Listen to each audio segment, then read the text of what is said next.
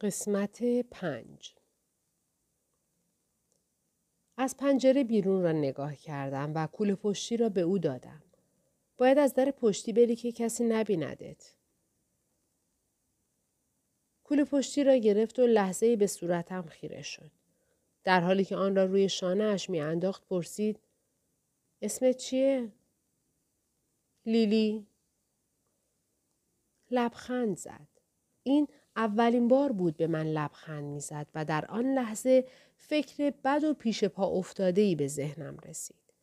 نمی‌دانم کسی که چنین لبخند دلپذیری دارد چطور می‌تواند چنین پدر و مادر مزخرفی داشته باشد. فوری برای این فکر از خودم بیزار شدم چون معلوم است که والدین فرزندشان را صرف نظر از اینکه خوشگل یا زشت لاغر یا چاق و باهوش یا کودن باشد عاشقانه دوست دارند. اما گاهی اوقات آدم نمی‌تواند ذهنش را کنترل کند. فقط می‌توان به ذهن آموزش داد دیگر به آن سمت نرود. دستش را دراز کرد و گفت من اطلسم. بدون آنکه به او دست بدهم گفتم می‌دونم. نمی‌دونم چرا با او دست ندادم. به این خاطر نبود که میترسیدم به او دست بزنم. به خاطر آن هم نبود که فکر می کردم من از او بهترم. فقط برای این بود که جلوی او دست و پایم رو گم کرده بودم. دستش را پایین برد و یک بار سر تکان داد. بعد گفت گمون کنم بهتره برم. کنار رفتم که بتواند رد شود.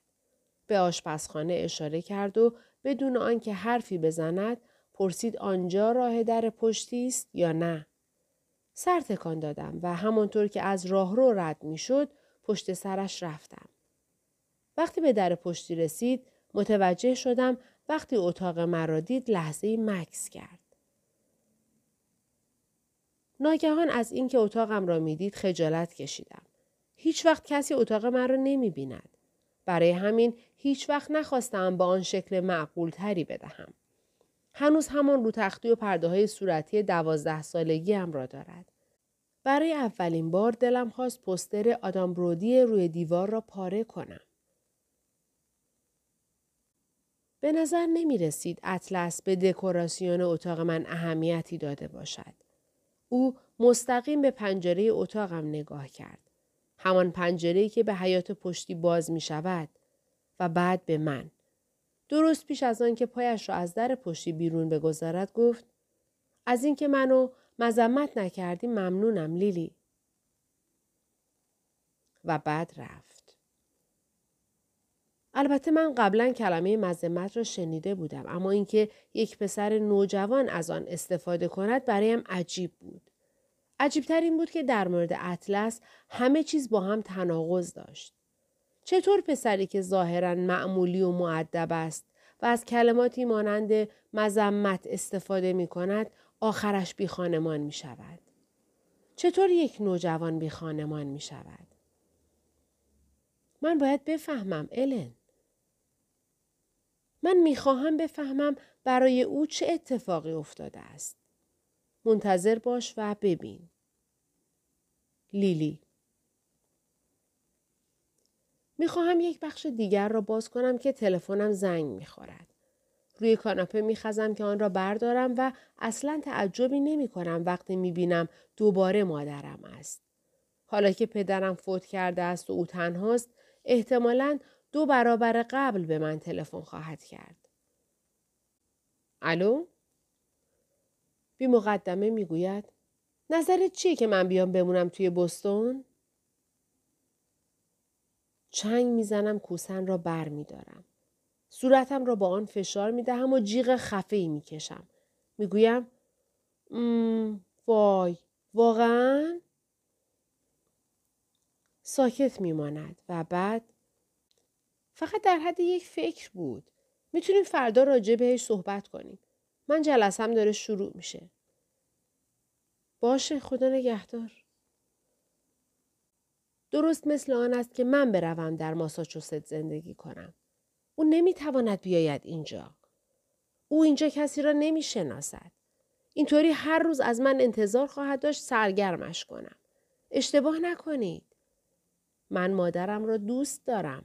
اما به بستون آمدم که مستقل باشم و بودن او در این شهر موجب می شود احساس استقلال نکنم. سه سال پیش وقتی هنوز دانشجو بودم برای پدرم تشخیص سرطان دادند. اگر الان رایل کینکید اینجا بود برایش این واقعیت بیپرده را می گفتم. که وقتی پدرم از نظر جسمی آنقدر بیمار شد که نمی توانست به مادرم صدمه فیزیکی بزند خیالم کمی آسوده شد. این اتفاق جنب و جوش را از رابطه آنها گرفت و من دیگر الزامی نمی دیدم در پلتورا بمانم که مطمئن شوم حال مادرم خوب است. حالا که پدرم رفته و دیگر مجبور نیستم نگران مادرم باشم مثلا می‌خواستم پر و بالم را باز کنم حالا مادرم می‌خواهد بیاید در بستون زندگی کند. مانند آن است که تازه پر و بالم را بچینند. وقتی به یک صندلی از جنس پلیمر صنایع دریایی نیاز دارم کجاست؟ واقعا استرس دارم و اصلا نمی‌دانم اگر مادرم به بستون بیاید چه بکنم. باغچه یا حیات یا پاسیو یا علف هرز ندارم. برای همین باید راه دیگری پیدا کنم. تصمیم می‌گیرم همه جا را مرتب کنم. تمام جعبه کفش های قدیمی هم را که پر از دفترچه و یاد داشته است توی کمد اتاقم می‌گذارم. بعد کل کمد را مرتب می کنم. زیورالاتم، کفشهایم، لباسهایم. او نمی‌تواند به بستون بیاید. فصل سوم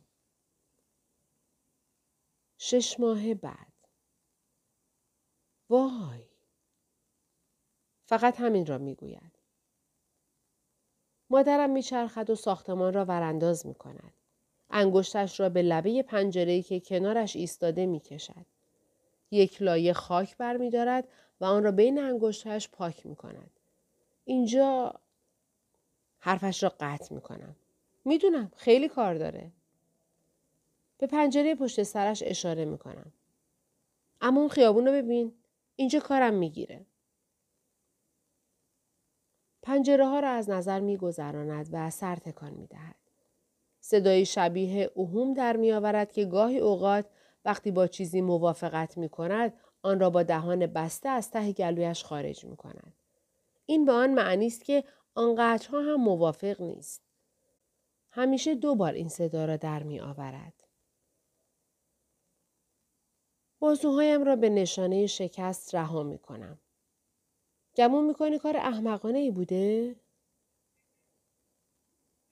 مادرم سرش را کمی تکان می دهد و می گوید همش بستگی به این داره که چی از آب در بیاد. ساختمان قبلا رستوران بوده و هنوز پر از میز و صندلی است. کنار نزدیکترین میز می رود. یکی از سندلی ها را بیرون می کشد و رویش می نشیند. اگه همه چی خوب پیش بره و گل فروشی رونق داشته باشه مردم میگن چه تصمیم شجاعانه، جسورانه و هوشمندانه ای بوده. اما اگه شکست بخوره و همه ارسیت رو از دست بدی اون وقت مردم خواهند گفت چه تصمیم احمقانه ای بوده. شانه هایش را بالا می اندازد. دقیقا بستگی به این داره که اینجا چطور کار کنه. تو خودت توی کسب و کار مهارت داری. خودت که بهتر می‌دونی. دور تا دور این فضا را نگاه می کند. گویی می خواهد مجسم کند یک ماه دیگر چه شکلی خواهد داشت. فقط باید مطمئن باشی یک تصمیم شجاعانه و جسورانه است لیلی. لبخند می‌زنم. می توانم این را بپذیرم. همانطور که پشت میز می نشینم می گویم باورم نمیشه بدون اینکه اول از تو بپرسم اینجا را خریدم. می‌گوید تو خودت عاقل و بالغی این حق توه. اما می توانم در صدایش رگه های از ناامیدی را حس کنم. گمان می کنم حالا که کمتر و کمتر به او نیاز دارم احساس تنهایی بیشتری می کند. شش ماه از مرگ پدرم می گذرد و با اینکه او برای مادرم همراه خوبی نبود تنها بودن برایش دشوار است. مادرم در یک مدرسه ابتدایی کار پیدا کرد و آخرش سر از اینجا درآورد. یکی از مناطق هومه بستون را انتخاب کرد و در گوشه دنجی یک خانه زیبای دوخوابه با حیات خلوت بزرگ خرید. من آرزو دارم آنجا باغچه درست کنم. اما این کار به مراقبت روزانه نیاز دارد و من ترجیح می دهم فقط هفته یک بار به آنجا بروم و گاهی دو بار. می‌پرسد با این آتا آشغالا چی کار می‌کنی؟ درست می‌گوید. اینجا آشغال زیاد هست. یک عمر طول می‌کشد آن را تمیز کنم. هنوز نمی‌دونم. باید قبل از اینکه به دکور فکر کنم مدت زیادی جون بکنم. تا چه روزی میری شرکت بازاریابی؟ لبخند می‌زنم. تا دیروز. آهی می‌کشد و بعد سر تکان می‌دهد.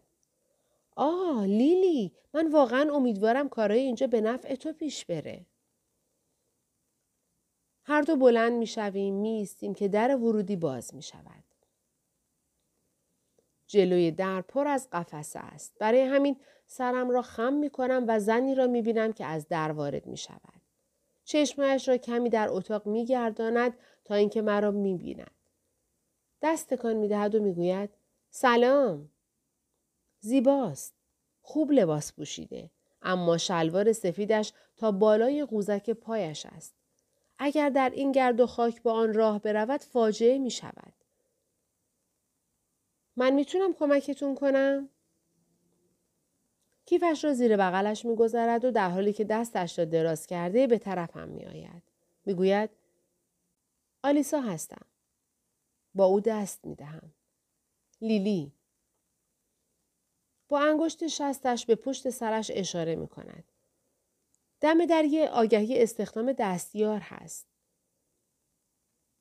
از بالای شانهش آنجا را نگاه می کنم و ابرویم را بالا می برم.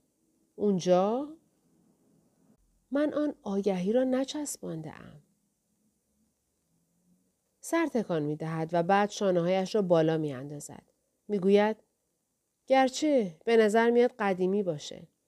احتمالا مدت ها اینجا بوده. من می‌رفتم پیاده روی. اون رو دیدم و کنجکاف شدم. فقط همین. تقریبا بلافاصله از او خوشم می آید. صدایش دلنشین و لبخندش صادقانه است. دست مادرم روی شانه قرار می گیرد. خم می شود و گونه را می بوسد. می گوید من باید برم. امشب مدرسه مراسم بازدید برای عموم برگزار می‌کنه. از او خداحافظی می‌کنم و تا دم در برسد نگاهش می‌کنم. بعد دوباره توجهم را به آلیسا معطوف می‌کنم. می‌گویم راستش من هنوز کس رو استخدام نمی کنم. با دست به دور تا دور اتاق اشاره می کنم. من دارم اینجا گل فروشی باز می کنم اما حداقل یکی دو ماه طول می کشه. باید بدانم بهتر است از پیش در مورد چیزی قضاوت نکنم. اما به نظر نمی رسد او به شغلی با حداقل حقوق راضی شود. احتمالا کیفش بیش از این ملک می ارزد. چشمهایش برق می‌زند. واقعا من عاشق گلم. میچرخد و می‌گوید اینجا خیلی پتانسیلش رو داره. می‌خواین چه رنگیش کنین؟ دست به سینه می ایستم و آرنج هایم را می گیرم. روی پاشنه هایم بالا و پایین می و می گویم هنوز نمی‌دونم. تازه یک ساعت پیش کلید گرفتم. برای همین هنوز به طرحش فکر نکردم. لیلی درسته؟ سر تکان می دهم. من نمی‌خوام وانمود کنم مدرک طراحی دارم اما این کار کار مورد علاقه منه. اگه به کمک نیاز دارین من می‌تونم این کار رو براتون رایگان انجام بدم. سر تکان می دهم. رایگان این کارو می‌کنی؟ تایید می کند. من نیازی به کار کردن ندارم.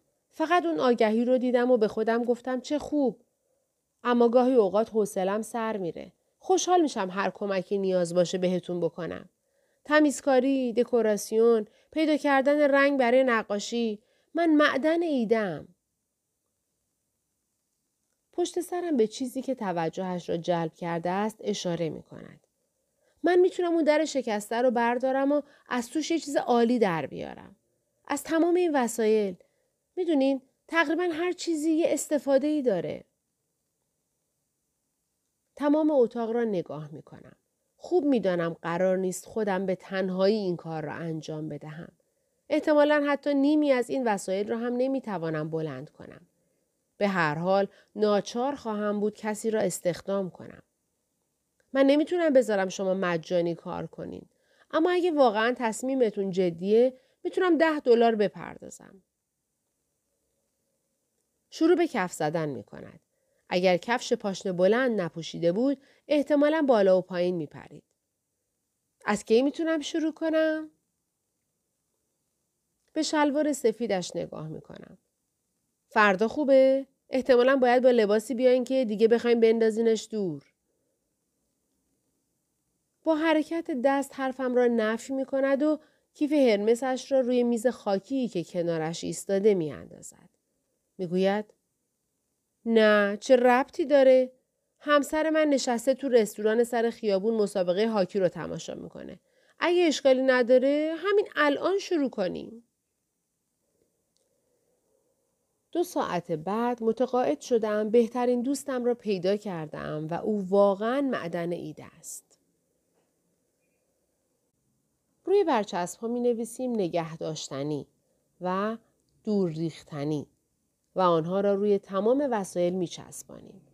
او به بازیافت خیلی اعتقاد دارد. برای همین برای دست کم 75 درصد وسایل ایدهی برای کاربری دوباره پیدا می کند.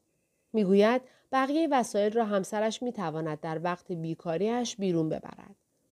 حالا که می‌دانیم قرار است با تمام این وسایل چه کنیم، من دفتر و قلم برمیدارم که پشت میز بنشینیم و ایده های طراحی را بنویسیم. به پشتی صندلیاش تکیه می دهد و می گوید خب خندم گرفته است چون شلوارش کاملا کثیف شده است اما او اهمیتی به آن نمی دهد. می پرسد تو برای اینجا هدف خاصی داری؟ و اطرافش را نگاه می کند. می گویم یک هدف دارم. موفقیت. می خندد. شک ندارم موفق میشی اما نیاز به تصویرسازی داری. به گفته مادرم فکر می کنم. فقط باید مطمئن باشی یک تصمیم شجاعانه و جسورانه است لیلی. لبخند می‌زنم و روی صندلیام صافتر می نشینم. شجاعانه و جسورانه. می‌خوام اینجا متفاوت باشه. می‌خوام ریسک کنم. همانطور که ته خودکار را می جود، چشمهایش را تنگ می کند و می گوید آخه تو که قرار گل بفروشی. چطور می‌تونی با گلها شجاع و جسور باشی؟ اطرافم را نگاه می کنم و سعی می کنم افکارم را تجسم کنم. حتی نمی‌دانم چه فکری دارم. فقط بیتاب و بیقرارم. انگار در آستانه یک ایده طلایی هستم. از او می‌پرسم وقتی به گل فکر می‌کنی چه کلماتی به ذهنت میان؟ شانههایش را بالا میاندازد. نمی‌دونم. گمون کنم دوست داشتنی هن. زنده هن. طوری که منو یاد زندگی میندازن و شاید یاد رنگ صورتی و بهار. تکرار می‌کنم دوست داشتنی. زندگی. صورتی. بهار. بعد می‌گویم آلیسا تو فوقلاده ای. بلند می‌شوم و شروع به راه رفتن می‌کنم. ما هر چیزی رو که آدم ها در مورد گل ها دوست دارن در نظر می‌گیریم و عکسش رو عمل می‌کنیم. طوری قیافه می‌گیرد که بفهمم متوجه منظورم نشده است. می‌گویم خب اگه به جای قسمت دوست داشتنی گلها قسمت شرور اونها رو نمایش بدیم چی؟ ما به جای تأکید روی صورتی از رنگهای تیره تر مثل بنفش پررنگ یا حتی سیاه استفاده می کنیم و به جای اینکه فقط به بهار و زندگی بپردازیم زمستون مرگ رو جشن می گیریم.